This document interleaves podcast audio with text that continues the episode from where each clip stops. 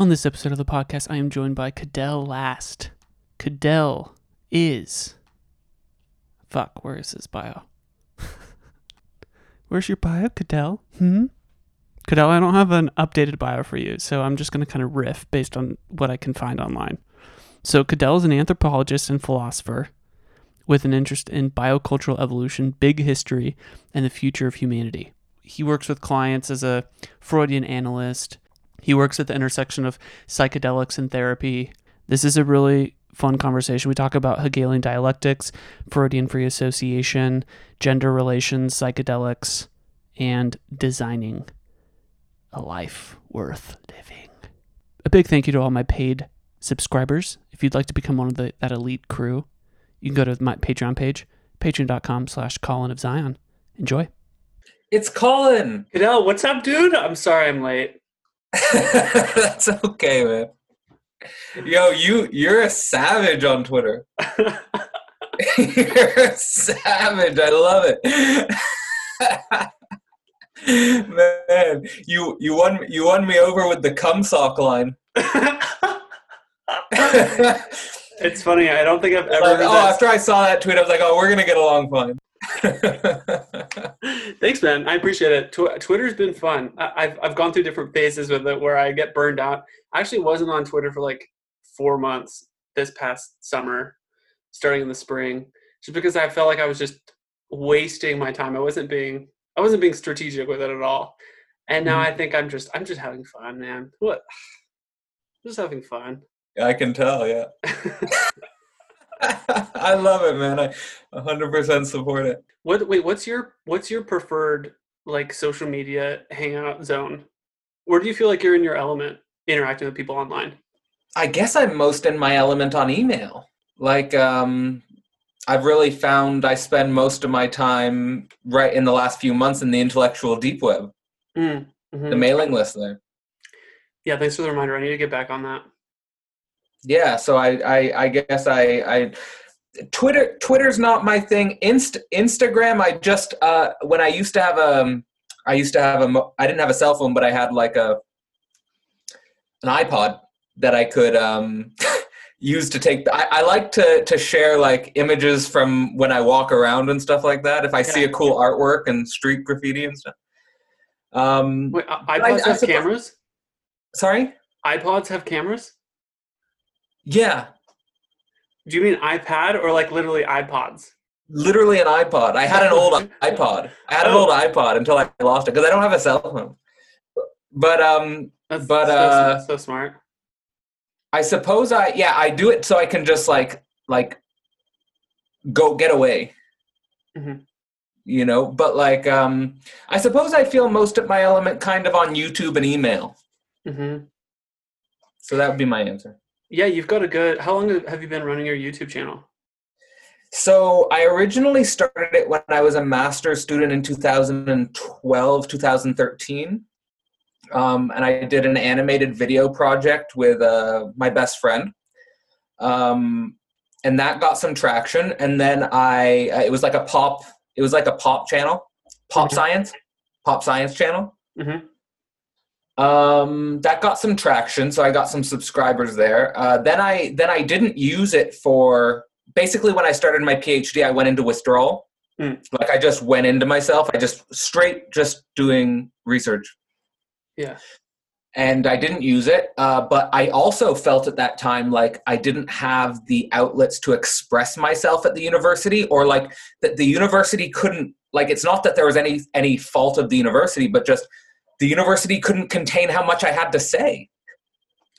you know, like, like, I, so, so I, so I was like, you know what? I've got this channel. I'm going to restart it back up, and it has been, uh, it has been a fantastic creative outlet for me to, just to, to, to, to, to get, my, to get what I think out there. One of my favorite genres is really, really smart intellectuals shitting on academia, or just yeah, like that's that, then. Then we are we are good friends already we're we're connecting because um, we both we both know Alexander Bard, who sort of introduced us, um, and we had a we had a phone call uh, last week, I think, and and we found I found some uh, resonance with the things that you were talking about, it, you were like using the methods of both Hegelian dialectics and then uh, Freudian free association. Yeah. And you were talking about them in the context of uh, designing your life and the things that you were trying to create. Now, you talked about this sort of triad, this triadic structure of the sort of ma- maybe the major gravitational poles that people find themselves in. So it's it's sort of the arts, it's philosophy, and what was the third one? Religion. Religion. Yeah, art, philosophy, religion. I said we should yeah let's re- let's record a podcast because I I wanted to kind of dive into these topics a little bit deeper. So before we go down that rabbit hole, why don't Cadell? Why don't you just introduce yourself? Who are you? What do you do? And what is most top of mind for you right now? Who am I? I guess most the easiest way to describe myself is that I've I found myself in philosophy. So if in this in this triad of philosophy, religion, and art, I, I most gravitate towards philosophy. I suppose because I have always been interested in humans and language and spiritual development and um, I'm interested in what the greatest thinkers our species has ever produced have to say, and and I I want to I want to be deeply in touch with that tradition because I want my speech to be coming from a similar level of sophistication. Mm-hmm. Um, and I want to be able to understand how best I can express myself while I'm alive and and to build uh, an intellectual engagement with the world which is in touch with my real life and the fact that I was born and I'm going to die and I'm I'm I'm I'm you know I'm I'm here and look how weird this is. And and I want to be in constant awe. I want to be in constant perplexity and questioning about what the heck this is. And i want to share that passion with as many people who who also feel that mm-hmm. so that's that's who i am i guess at the moment and what's at the top of my mind at the moment is kind of i suppose uh, this intersection between this might sound like a weird connection but the intersection between psychedelics and psychotherapy because that's kind of what I'm working on at the moment primarily. So it's at the t- it's at the top of my mind, and um, I'm interested in learning the methods of psychoanalysis and psychotherapy, um, and I want to make sure I have a good understanding of them so that I can apply them in a new context, which I think our culture is going to be confronting in the next decade, which is the use of psychedelics for symptoms and for addictions and for existential problems. Because my basic principle is that you know the talk therapy and the social integration are more important than the psychedelic experience.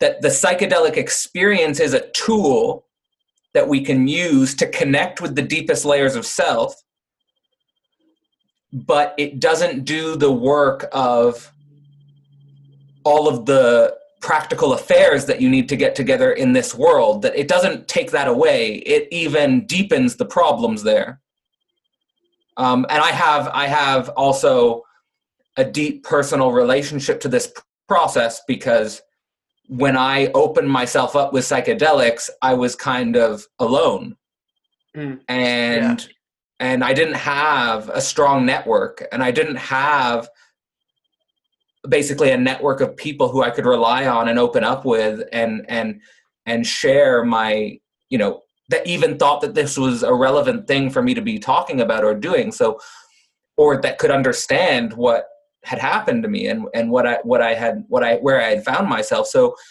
um, I just I just want to make sure that as our culture opens up to these substances, we're also approaching them with the most maturity and the most responsibility possible. What was your first experience with psychedelics? What was what was the context that you found that you found them in? Uh, so yeah, cool. My first so okay, so I should preface it by saying just like many people in our in our culture, um, I did have you know two or three psychedelic experiences in recreational context as like a late teen and i wasn't thinking about them in a philosophical or a spiritual way i was just kind of messing around with friends and like i didn't even think much of it you know uh, so i don't consider those my first psychedelic experiences although of course they do open me up in a significant way to psychedelics it was really in my late 20s 29 30 where I saw a TED talk about psychedelics and I was immediately fascinated from a philosophical and scientific perspective about like the mysteries of the mind. So I was, you know, I feel like there's two major routes by which people get to psychedelics, which is either the trauma route, which is like I'm suffering, um, something's, or I'm suffering with something in my life and I'm looking for help. Mm-hmm um, and then the other route is kind of like a exploratory fascination of the mind and like metaphysical mysteries and like you know what is the mind and stuff like so that was more my first sort of inroads was like i was interested in like the metaphysical dimension and you know i read a bunch of stuff about it watched like a ton of terence mckenna videos and you mm-hmm. know alan watts and like just like okay like getting sort of like feeling out like i read a bunch of also some phenomenological texts on it and stuff. Uh, but then I found myself in my for my first proper experience. I found myself in a church in the Netherlands, which is enough information for for those of you who know the context of psychedelic churches in the Netherlands. Uh, and uh, it was in a you know some obscure rural church in the Netherlands. Uh, and uh, then they had they had a serious ayahuasca practice going on, and it was integrated with indigenous culture, African, um, Brazilian culture, and Christian Portuguese culture. Mm. And it's kind of like a mixture of those three cultures because of the history of the organization. Is Santo Daime? Yeah, that's right. Mm-hmm. Um, and um, man, the first on contact, like it was like I use the metaphor of a black hole. It, it's like it's like approaching an abyss, it's like approaching this blackness, this darkness, which seemed to stretch the space time continuum in such a way that time didn't make sense. And it's like, you're going to fall into this and you're going to you're going to be gone and and I just let go mm. and I was just in love. Mm. Wait, and, so uh, I, have never been to a Santo Daime practice, but um, from how I've heard it described, you are sort of an active participant both in the sacrament, but also in the the hymns as well. Yeah, that's, yeah. That so really, they keep the newbies on the peripheral. Okay. But like they have a center where people are like going mad with music and like they're playing beautiful music and and songs and dancing and you know it goes on for like 12 hours and they're playing straight nonstop, like just, you know, and it just leads to this huge effect, you know, the effect of the music and the dance and the, the architecture and the everything, right? Like all the set and setting matter, you know? You know, mm-hmm. it's it's way different than like goofing around on some mushrooms at 18 with your friends at your like buddy's basement, you know, like we don't even know what you're doing, you know? Yeah. Um, but uh, yeah, this context was transcendent in itself and the the symmetry you know you become you become overwhelmed by the symmetry of the phenomena which you are both co-creating and participating in and how improbable of an order this is. And out of all the possible configurations of substance or whatever the fact that you find yourself here in this rhythmical perpetual motion machine you know that's just that's just pulling you into a transcendental center of being. And and and it's just you don't even need anyone else to confirm or deny it. It is it speaks for itself. Mm-hmm. i don't need to proselytize. I don't need to you know go around with a bible. It's it's just what is right now and and it's fantastic. And you know and at the same time for newbies which I, I, was definitely in this category they have a larger peripheral where you can go and lay down and they have blankets and they make sure that you can just sort of be with the in itself of the experience. Um, you know because i think for a lot of people who do psychedelics for the first time they're going to be taken to a very vulnerable a very intimate space. Um, and to me it's kind of like going back to the womb kind of. Mm-hmm. and you know you're like back in like you just want to be curled up in a ball and you just want to be with the in itself of the experience and you don't want to be dancing and moving around although you know that's also something that is you know very much appreciated appreciated at the same time mm-hmm. yeah okay so let's maybe let's maybe fast forward a bit in time to uh, i want to hear about the relationship between your um, philosophical work psychoanalysis, and psychedelics. What are, how do these sort of three things intersect? Right. Well, so I guess the starting point is that I was brought to philosophy because of the limitations in my scientific worldview. Mm-hmm. Um, and specifically the place of subjectivity, um, specifically problems of mind and consciousness, where I just didn't feel like I, bet, I basically just felt like I had reached a dead end with what I could achieve from a scientific point of view, and I found it increasingly constraining and limiting to continue to to basically self limit myself with that with that field of thinking, mm-hmm. and at the same time not opposed to, because in the end it's just a method you know it's it's it's a method of of understanding nature. Um so i was brought to philosophy basically because i was interested in thinking thought itself and thinking the frame within which we approach a certain horizon of history or horizon of being or something like this. And and also interested in hot like basically problems from the perspective of consciousness and social history like so the example i always say is like instead of thinking about the big bang in itself thinking about the fact that there are conscious social entities that are interested in the origin of time mm. so which i think is equally important and somehow not in the conversation of mainstream physics. And that is important because we're creating machines that are recreating the conditions of the origin. Mm-hmm. So, here on this planet now.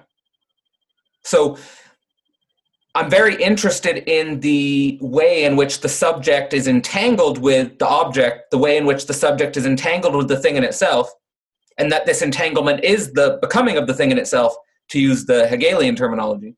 So the reason why that was such a smooth transition for me was because my original interest in science was in the technological singularity, um, Ray Kurzweil and transhumanism and stuff like that, or at least that was one of my main interests. And so the products and technologies of science in this worldview are very much something that we are co creating and a part of, and which will feed back into our very nature. Mm-hmm. So for me, viewing science as this very human activity which has ontological implications, not just a discovery of ontology, but a co creation of it, was something that, you know, really some certain philosophies I felt were were necessary to sort of gain a more sophisticated framing of what was happening in the 21st century or what could potentially happen in the 21st century. Mm-hmm. So that was my first inroads to philosophy. And then my first inroads to psychoanalysis were kind of related to, I guess, problems of trauma, basically, and negativity so not only was I interested in sort of subjectivity and how subjectivity was framing the world and thought itself, um, but also aware that many psychology developmental models and creativity models seem to me to be too simplistic to the real of human life and oftentimes i think affirmative positivist projects which were not really concerned with the messiness and the negativity at the heart of what i felt were human family dynamics and sexual dynamics and mm-hmm. specifically those two dynamics i suppose mm-hmm. specifically the relationship between the parents and the child and the relationship between lovers mm-hmm. and it seemed to me the more i went into that point of view the more i thought that the way the world was constructed was kind of from the point of view of lovers and parents and offspring and that that was kind of the most real thing. Like that like asking deeply where did i come from? Why am i here? I couldn't ever i couldn't ever rationalize a way to escape the fact that i was born from other human beings and that i was somehow structurally implicated in the continuation of that process through deep feelings of intimacy and love. Mm. Um, and the way in which language mediates both those processes seem to me to be understudied and underappreciated in the sciences, but very rich in the analytic material. And, you know, when I compared, when I compared and contrasted the way cognitive science and, and institutional psychology relate to the subject, it felt very dry. It felt very flat. Mm-hmm. It felt very depersonalized. It felt very inhuman almost. Whereas when I read the original Freudian texts, it was like, wow. Um, the way he's starting his analysis and the types of phenomena which are catching his attention are really quite profound. Um, like he specifically starts off by saying that the relationships he's interested in are the the bond between a mother and a child and the bond between devoted love partners and the way in which that in the way in which those forms of consciousness operate which is like this hypnotic consciousness.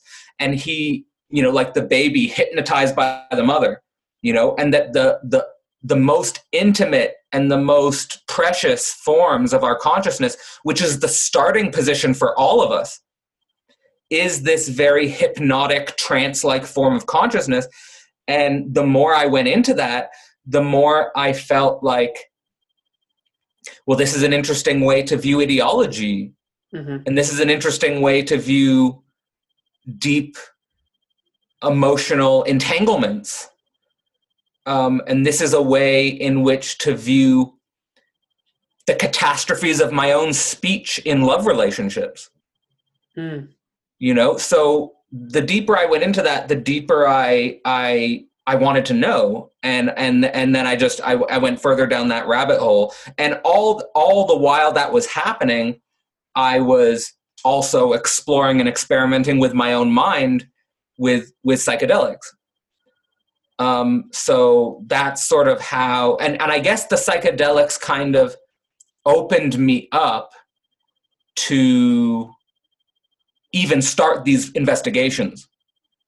Mm-hmm.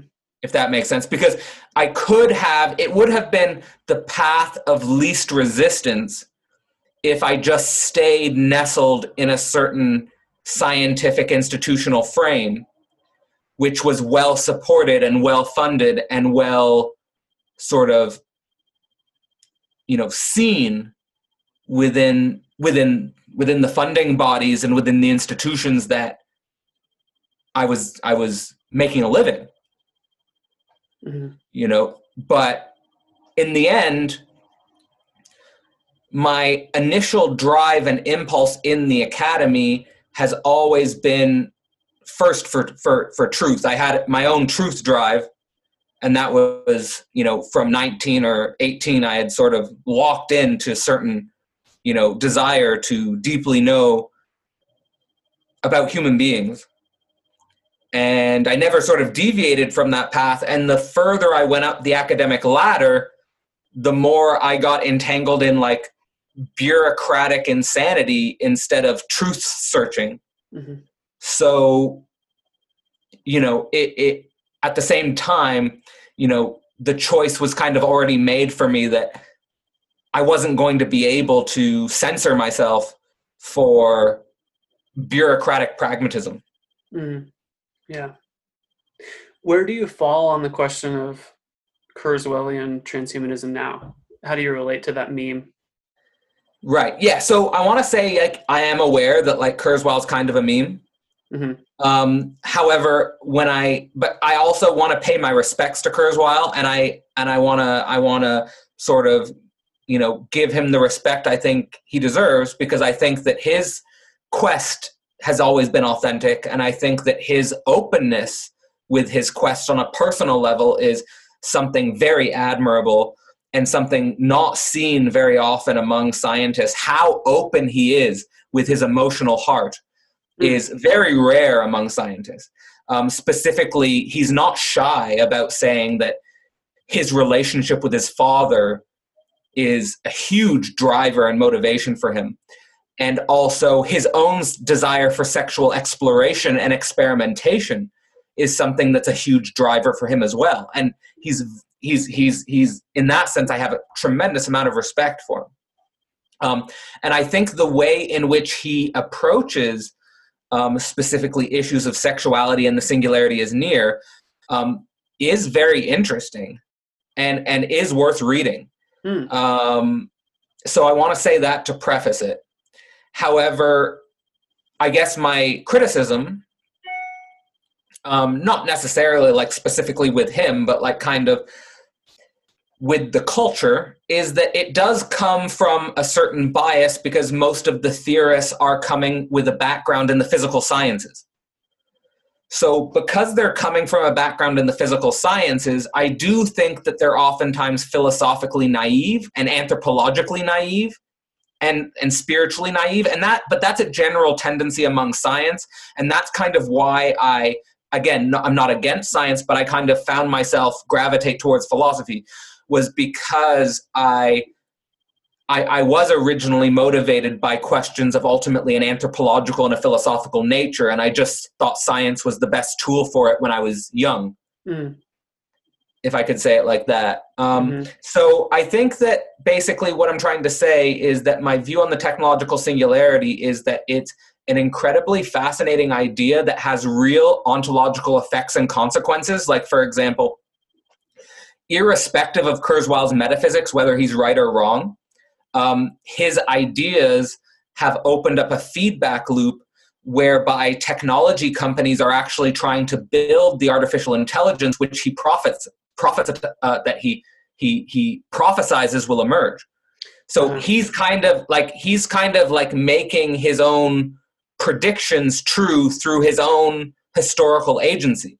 Right so he's like kind of writing the future he's only he's kind of writing his own future um, and trying to and trying to actualize it in a feedback loop which i think is super interesting mm-hmm. um, you know but at the same time i guess what i what i hope to add to the conversation in in in my life is um, a, a way to really think about the way in which all of these technologies kind of emerging on our horizon are going to change our human life, love, sex, how, it, how we approach death, um, how we build communities, um, how we think about political and economic organization. All of these types of topics are under theorized in the technological singularity community, in my opinion. Mm-hmm. So that's sort of where I situate myself. Mm. Okay, yeah, that makes sense. Um, Okay, let's go to let's go back to to to Hegel. Um, one one thing I heard you in another conversation talking about um,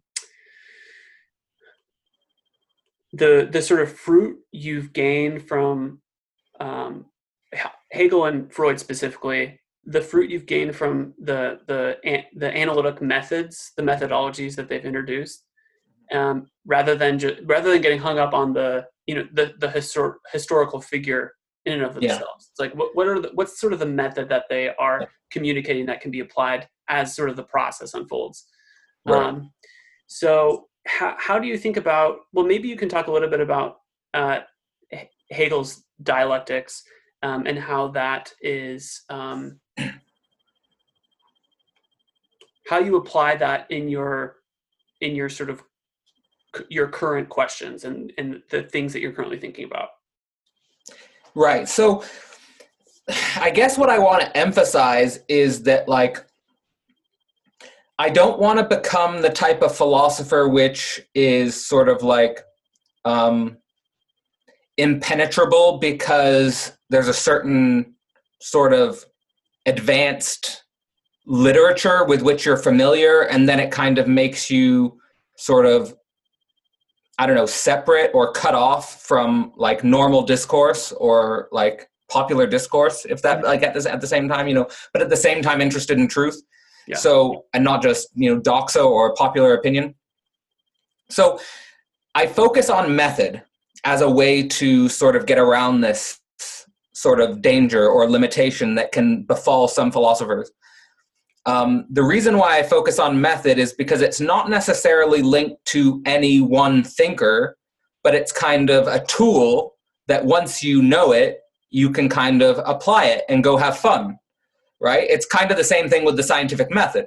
So, like, once you know the scientific method, like like for example when i did my master's research project i was basically using the scientific method to test a hypothesis of natural selection so it's something that you can sort of like go run around on an island and you know collect data and test a, test a hypothesis and, and that has its utility um, with the dialectical method basically what you're doing is is you're it's it's you're studying the historical process of logic itself hmm.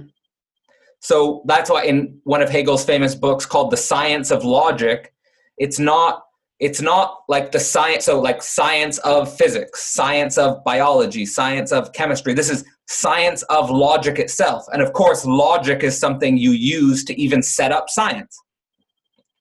So when you're studying logic itself, you're sort of studying the way in which arguments and positions are formed and how they interact in um, modes of opposition, contradiction, antagonism, and so forth. So once you sort of have a basic understanding of dialectical structure, you can then go and have fun analyzing logical form as a historical process, not as a Platonic category. Mm-hmm. So, like in Plato, you have logical form as like this eternal category. You know the idea the perfect idea upon which temporal finite entities are reflected or something like that. Mm-hmm. but instead you're studying logical form as this process of actualization. It's kind of like the immanence of the concept. So the the the basic structure is kind of like you have a you know the common the common use you'll see in textbooks is thesis antithesis synthesis mm-hmm. um, uh, probably the more advanced under, understanding is abstract negative concrete so it's basically the way in which a certain abstract form is always coupled with a negativity because it's not a perfect form mm. so there's always going to be contradictions in any logical proposition so any logical proposition is going so you, you assume that you so that's the assumption you make the assumption you make is that there are no perfect logical forms mm-hmm. that every logical form is imperfect and is um, riddled by its own potential negativity, which means basically its own failure. You know, like that the, the, logical form isn't going to exist forever. Mm-hmm. You know, so how this appears on the on the horizon is is is kind of um, productive and generative of new thinking. So, like, for example, I became retroactively aware that when I was studying as a scientist, I was interested in evolutionary theory, and that the motor of my engagement with evolutionary theory was a negation of religion. So you see how the opposite, like so basically I have an abstract I have an abstract proposition of trying to explore evolutionary theory, and it's always going to have its negative or its opposite, which is somehow in contradiction or antagonism with my form. Mm. But that that very contradiction or antagonism is a motor to new knowledge. Right. So, for example, the crucial understanding of the concrete universality that Hegel gets at with the development of logic is basically that when you have a large scale historical antagonism in logical form, that the processing of this antagonism will lead to the death of both identities. So, in other words, so I took that as a clue. So I was like, if evolutionary theory in the sciences is becoming a metaphysical framework for the sciences, and if this presents a historical social antagonism with religious practitioners and relig- theologians and so forth, that there has to be a way in which these contradictory forms annihilate themselves in some other identity. Hmm. So there's a way in which both are kind of lacking, and that through an engagement with their contradictions, I could think something different. You know, because I also wanted to sort of, you know, escape, you know, new atheism and, you know, the type of secular scientism which I, which was the context of my own intellectual development. Mm-hmm you know so i felt the dialectical method was but it, the, the, the use the utility of such a way of thinking is really uh, really vast like like the, I, I, so to put it in context of what of how i find it most useful today um, would be in like the um, the contradictions and antagonisms between man and woman or the contradictions and antagonisms between parent and child mm-hmm. in both in both relationships between man and woman and parent and child there's a type of dialectical opposition which is working itself out logically. Um, but oftentimes people reify their identities as on one side, like in opposition to the other. So, like, for example, like men's rights movements or very far, you know, very, very manosphere centric ideologies versus feminism and very fem-centric idealizations and so forth. And of course man and woman are both imperfect ridiculous entities you know? So so so there's a huge contradiction between the two that's trying to process itself. And when the images between man and woman process themselves they do lead to a third entity which is different than both of them which is a baby. So literally literally the dialectical machinery is working itself out logically between you know our our our our sexuated species itself you know? And, and and that's something that of course plato was aware of but i don't think that plato really solved the problems that he raised in the symposium when it comes to the desire and the the love problems between man and woman. So it's something that really you know it's something i i, I i'm thinking a lot about right now. That's great. And the um, I, I think this is actually a good transition point to talk to to start to talk about Freud, uh, because he's like he's he seems like such a divisive figure. It's like people people either um, want to throw out everything you know that Freud said because he got things wrong, or you know, or he's sort of held up as a genius. But like, where's the where's like the in between in between point? Like one thing I heard you say is like, all there you go. Like Freud's mistakes like he he he fucked up in, in the right direction because something was re- revealed by the mistakes that he made well the interesting thing like the interesting thing about freud is that like from the very start of his career he is interested he's interested in a problem which had not previously been seen as problematic by um, let me say, like, which had not been seen as problematic internal to the scientific universe. Mm-hmm. Um, and that problem was basically the mind's relationship to the body. Mm. Like, and not so he he was originally interested in not the way in which the body affects the mind. So, like for example, I like for example, that would be the way traditional classical medicine, medicine, and um, you know, and and and what would be the main the, like neurology. He was originally trained as a neurologist or biologist. You know, the way in which neurology and biology at the time, and still really to this day, if you look at the uh, like, and contemporary mental health is a mess Mm. It's a mess. It's, it's, it's actually a crime what's going on in contemporary psychology, in my view.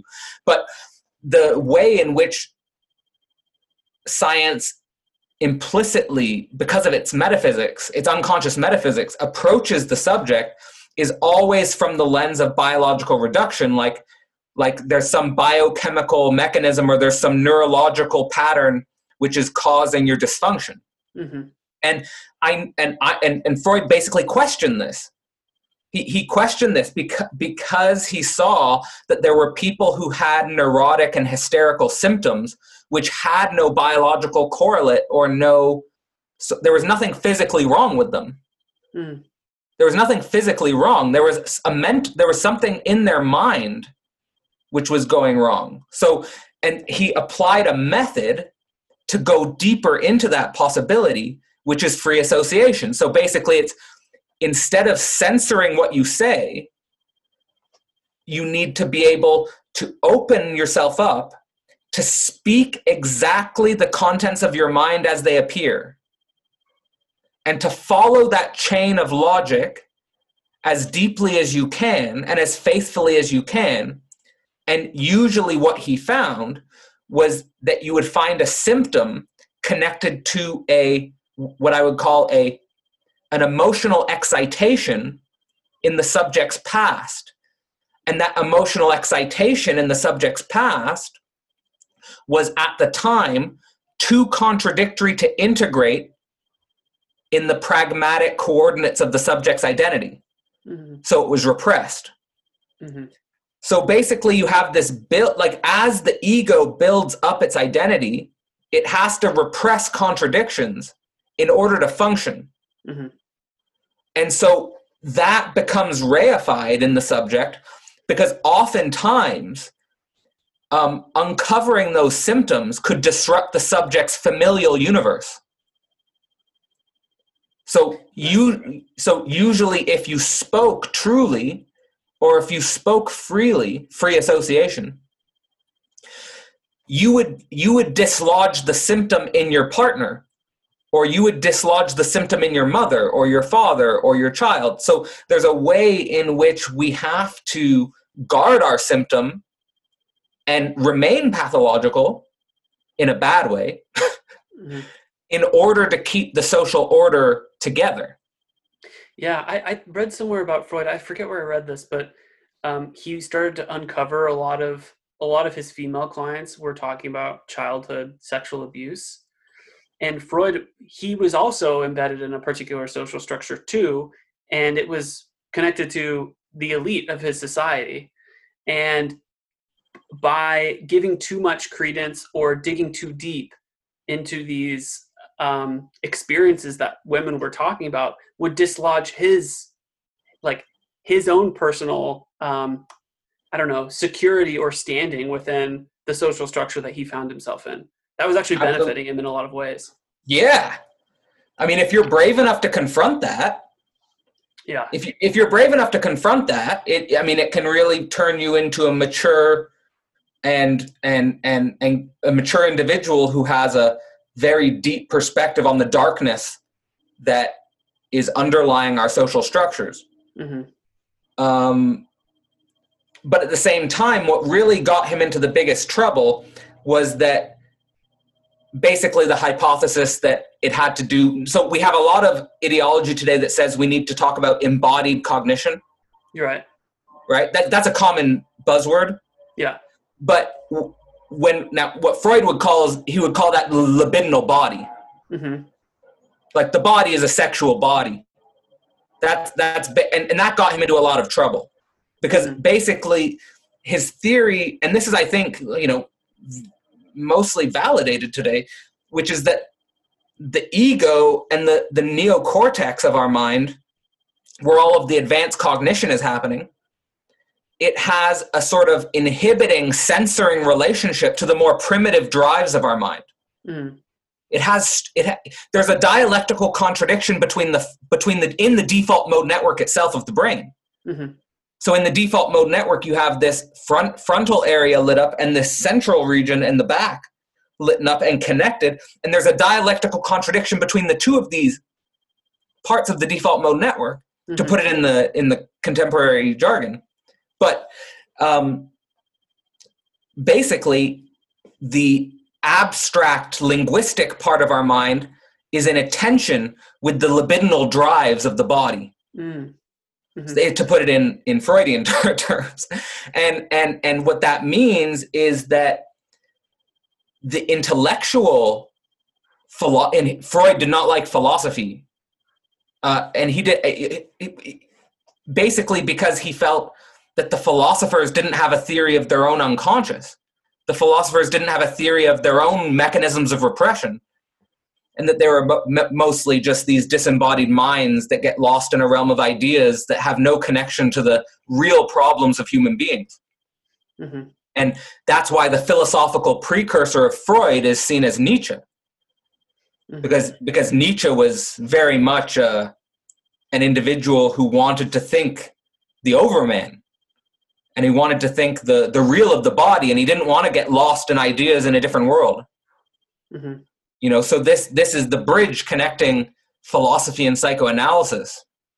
Um, many people many people see see it that way. Um, and freud himself was a little bit hesitant to read nietzsche because he didn't want to bias his own discoveries in psychoanalysis. Mm-hmm. because he felt that nietzsche had in some sense discovered the unconscious philosophically mm. you know so basically Freud got himself into a lot of trouble because he identified the way in which the ego defends itself against truth. And what happened was a lot of egos didn't like it. Mm-hmm. it's like they're hugely resistant to it. And he even predicted that that would happen. And the institutions around psychoanalysis themselves became egotistical and psychology itself became egotistical and i see it today in contemporary psychology is, is egotistical yeah. so the, the way in which egos like i don't from my point of view in terms of method i don't see a i don't see a meaningful difference or I, sorry rather i don't see a meaningful contradiction between scientific method and psychoanalytic method I see a contradiction between scientific egos and psychoanalytic method. Mm. Mm-hmm. But scientific method and psychoanalytic method, I think, can purely coexist in a harmonious relationship. I don't see a contradiction between the two of them. But what I do see is that the implicit the implicit metaphysics of science gets disrupted by psychoanalysis because of the way psychoanalysis treats language because language and intellect is always in relationship to the libidinal body and the drives of the body. Mm-hmm. When you said earlier that you you feel like what's happening in the mental health arena is a crime, can you expand more on that? What, what what's yeah, happening? Like, what's happening right now? Well, I think if I was to summarize it as simply as possible, um, uh, there's a huge um, we have a huge problem with confronting the fact that we have emotions and we have a lot of negative emotions mm-hmm. and we have to learn how to be with negative emotion um, and we have to learn to develop the maturity and the sophistication to be the types of subjects that can actually hold spaces of intense emotional negativity mm-hmm. and i would say that the that what I see in the approaches of cognitive behavioral therapy and and and and uh, you know the pharmaceutical industry, to name the two biggest players, are basically attempts to rationalize away negative emotion and mm-hmm. to um, and to suppress negative emotion. So you're depressed, take some antidepressants. What you're doing with these methods is you're literally shutting down the drives of the body. Mm-hmm. So you're shutting down sex drive, you're shutting down appetite, you're shutting down your food drive, you're shutting down your sex drive, you're shutting down your curiosity drive, you're shutting down all your drives. Because to actually deal with the real human being with all of its weird drives requires an ability to have a mature relationship to intense emotional fluctuations. Mm-hmm. Um, and so we repress that. So the with the antidepressants and all the pharmaceuticals, we try to numb that, and we have an epidemic with that. Um, then we have cognitive behavioral therapy, which tries to rationalize that, think positive thoughts, use your ego to wish for, to, to, to, to will, will yourself out of depression with positive thoughts, open up a positive feedback loop of positive thinking. Mm-hmm. You know, and you'll get yourself to a better place. You, you know that, that this this type of approach to what we are is just a it's a denial of the unconscious. Mm-hmm. Yeah. It's a denial of the unconscious. Right. Yeah. To me, there's not. To me, there's not a contradiction between um, between having a will to. I mean, either intelligence or transcendence, which having achievable uh, or, or setting goals and working towards them, and also riding the wave of positive and negative emotion. Like we're we're constantly in a state of transition, constantly in a state of flux, and uh, I mean, it's no it's no easy feat to be able to sit and observe negative emotion. It's fu- no. it's fucking hard. It's really really hard. Yeah.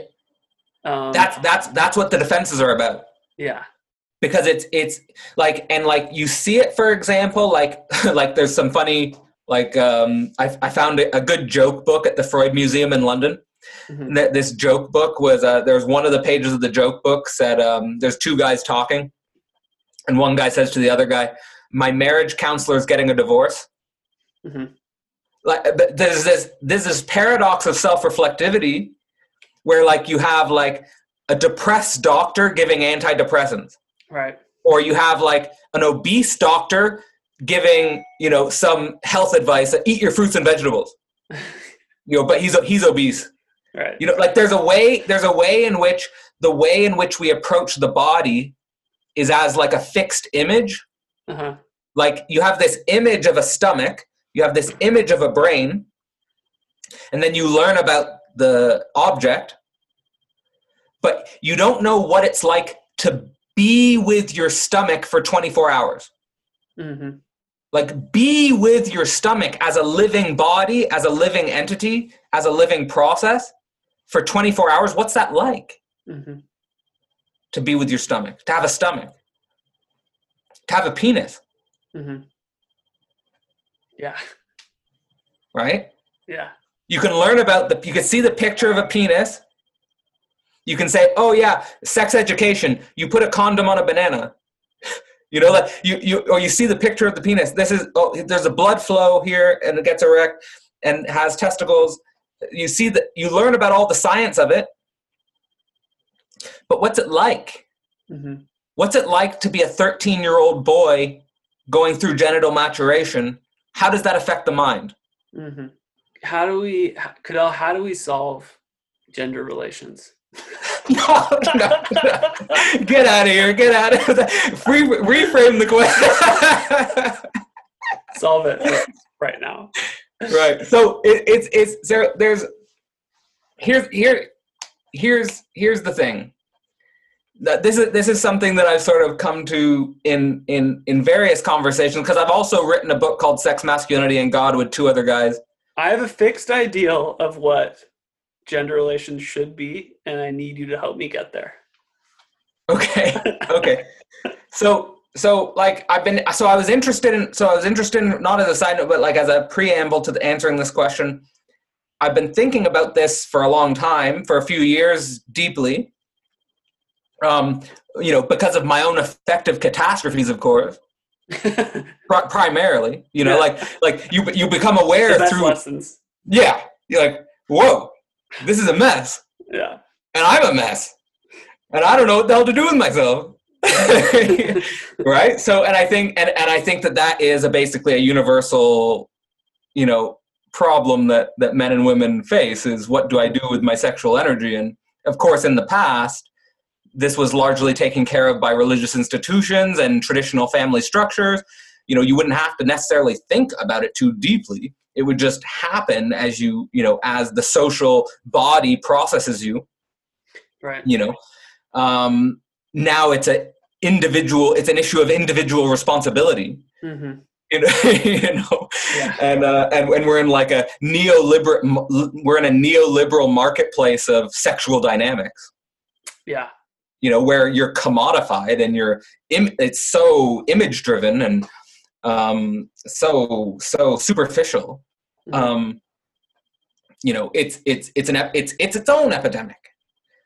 You know so i started thinking about this and that's why i wrote the sex masculinity and god book. What i would say is that of course the the the deep problem is that and this is this is a psychoanalytic problem is that thought thought and language doesn't know what to do with the excitation of the body in that state.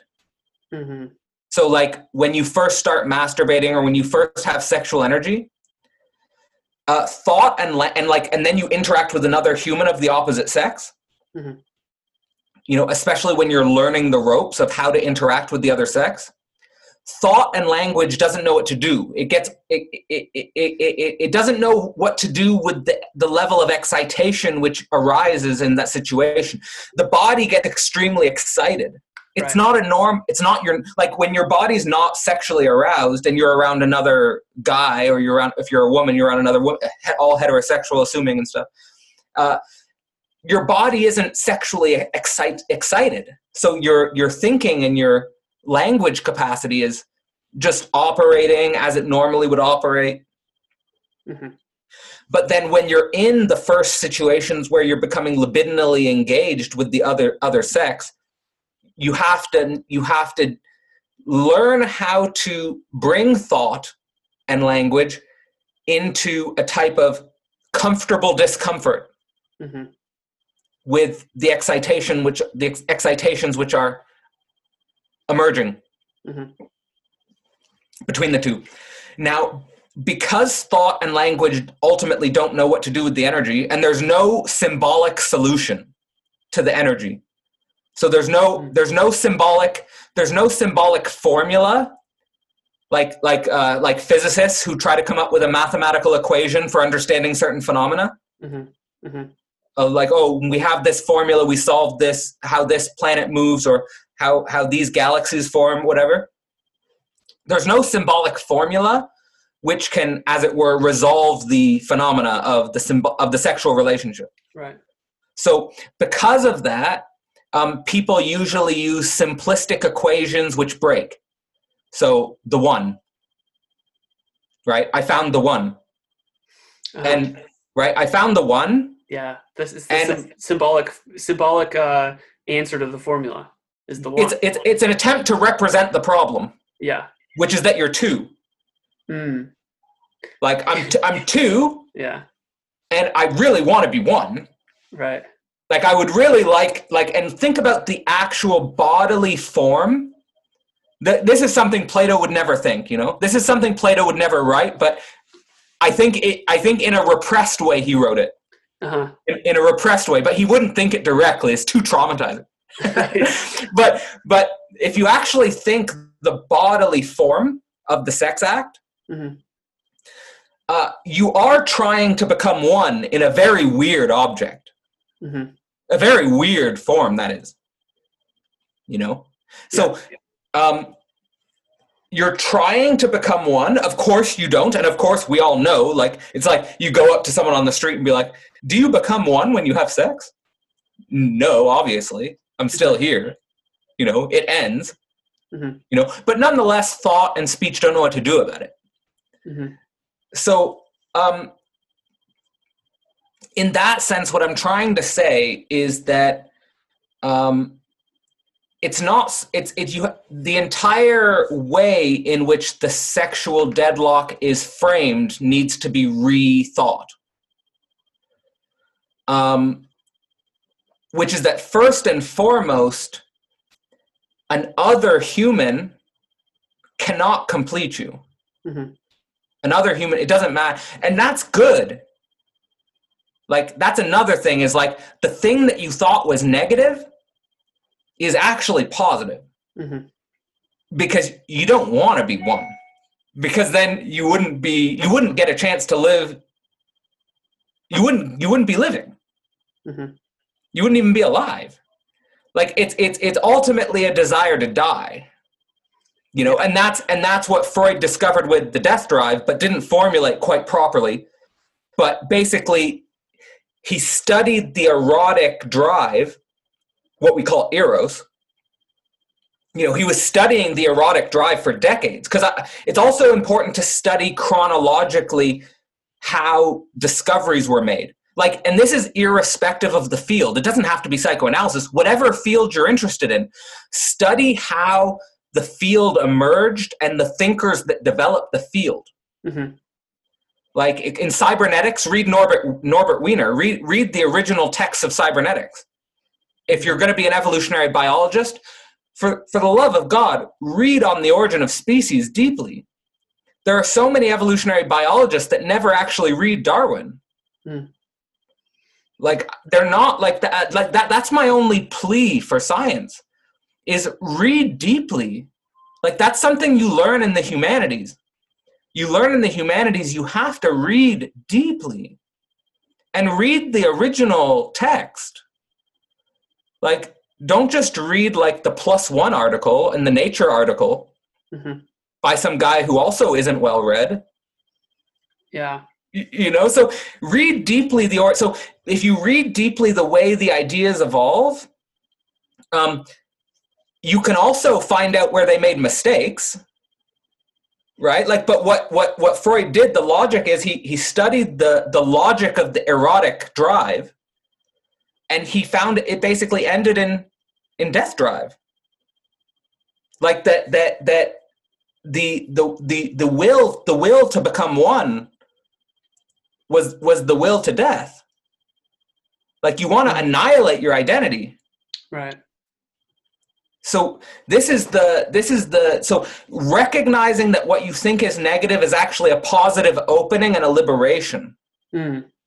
Yeah. right because and and it's it's a liber and you can finally speak freely deeply speak freely because so many people don't speak we all know we all know that in romantic relationships we we we design our speech so that it keeps the other. Like we Mm. design our, like we design our speech in such a way as that we maintain a certain idealization. Hmm not for truth. But if you if but so but imagine imagine you've understood this. Imagine you've integrated this. Mhm. and you can speak your truth. Then there's the possibility for real relationship Right. They optimize mostly for for comfort or or Yes. even like state like stasis. Like the it's a it's a paradox because because since everything is constantly unfolding and changing, the desire to like grab something and have some security for just a fucking second. It's like it's like please. Yeah. So um, no you don't get it. Yeah. You- that- like that's that's that's the thing that's the thing. And and and nowhere nowhere more fiercely than in sexuality. Yeah. like if you if, if you want to if you want to feel safe if you want to like if if you think you're a safe and secure person like immediately think about your closest intimate relationship and imagine if that person you were to lose that person. Hmm like imagine like it's just a thought experiment is imagine imagine how your identity would react if you lost something very precious to you. Like how like r- almost run it as a simulation in your in your own head.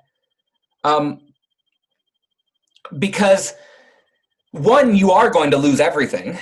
Yeah. because we're all going to die you know unless somehow we become immortal. Mhm. I don't know, but O- every other people- every ev- every human that ha- that's ever existed so far. other other people will enjoy your wealth and sleep with your women. What? It's the it's just like um you can't you can't take the things that you hold dear with you. Like you No. you, you come in alone, you die alone. Boom. Definitely. Yeah. And so some something something you know if you're un- basically it's to test yourself on your unconscious attachment modes. Um, and the way in which you're unconsciously eternalizing something hmm um, instead of seeing it as a, as a process um, and also sort of seeing the trick is and this is a hegelian trick is to read the end into the beginning Hmm. so in other words if you're aware that the end is present at the beginning then you can be with the process. Yeah. But if you're spending the entire time pretending that the end isn't there and you're trying to m- manufacture an eternal thing with no end, hmm then you're going to find yourself in illusion and you're going to find yourself in lies and you're going to find your f- both to your own self-deception and self-deception of the other hmm and it's all going to fall apart in some mess. And you know where the truth will be? In the speech at the end. Mm. Then the truth will come out. I had that experience. She probably won't be listening to this with my first girlfriend. My my first my first girlfriend is like shout we out to Cadell's first girlfriend. We're just shout out to my first we're girlfriend. give her a quick shout out. Definitely. Much love.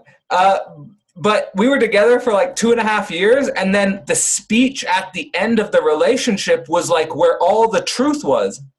Mm. And I was like, all of this is coming out like I don't even know you.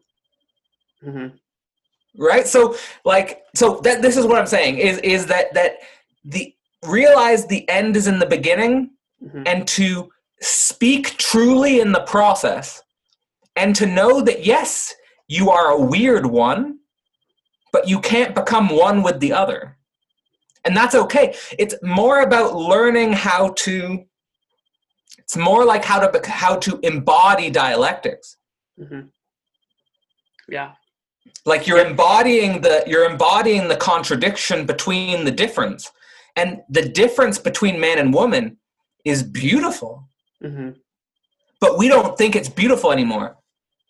Yeah. We we think it's a problem Yeah. Why don't we think it's beautiful anymore? Because we've lost the transcendental metaphysical structure within which man and woman engaged with each other. hmm Um, like humans, the basic psychoanalytic lesson is that instincts, animal instincts, become transcendentalized with humans. So we never just eat. We never just have sex. We never just have a home. It's always transcendentalized. Hmm like it, it- it's always within a certain metaphysical horizon. And we and we blew out the the the fundamental metaphysical hypotheses of man and woman when we deconstructed religion instead of seeing religion as an evolutionary phenomenon. So like that's the weird paradox of evolution and religion. It's not that evolution and religion are in some impossible antagonism. It's that religion itself evolves hmm it's not something you just should deconstruct and then have some bland, flat, scientific utopia, which is not going to function. Mhm. It's like, it's, uh, it's that the modalities by which we authentically connect to the transcendental have themselves changed in our present moment.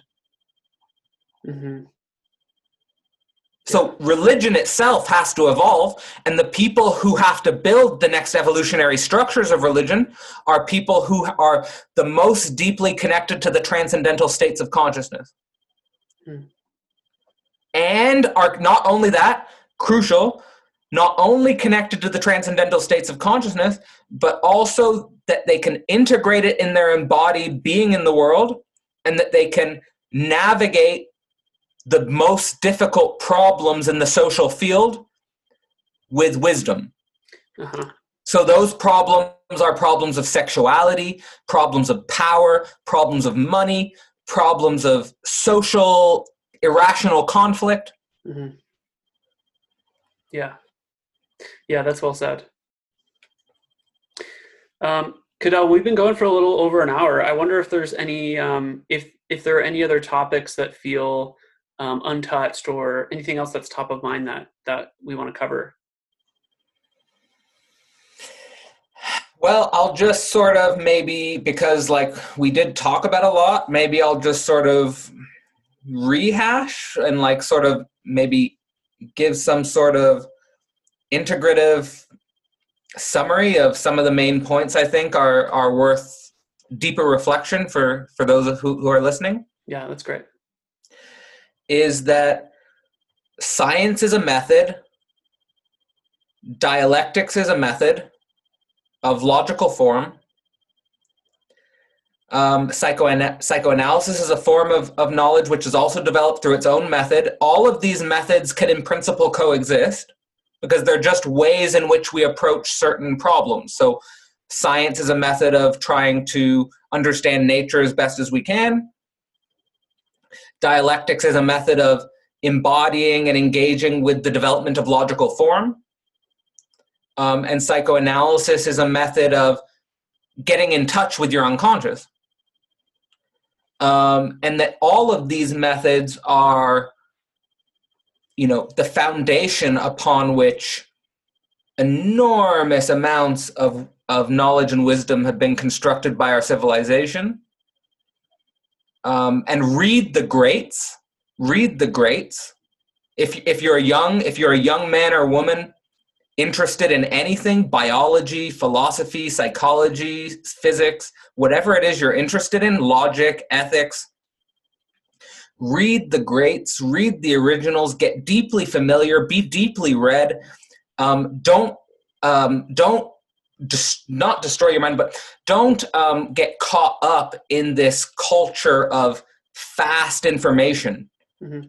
Of you know, of course, there's nothing in. You go on the social media. Of course, we're all on social media. You know, but it's a but the way in which Twitter and TikTok and Snapchat and Instagram, the way in which these mediums infiltrate our minds mm-hmm.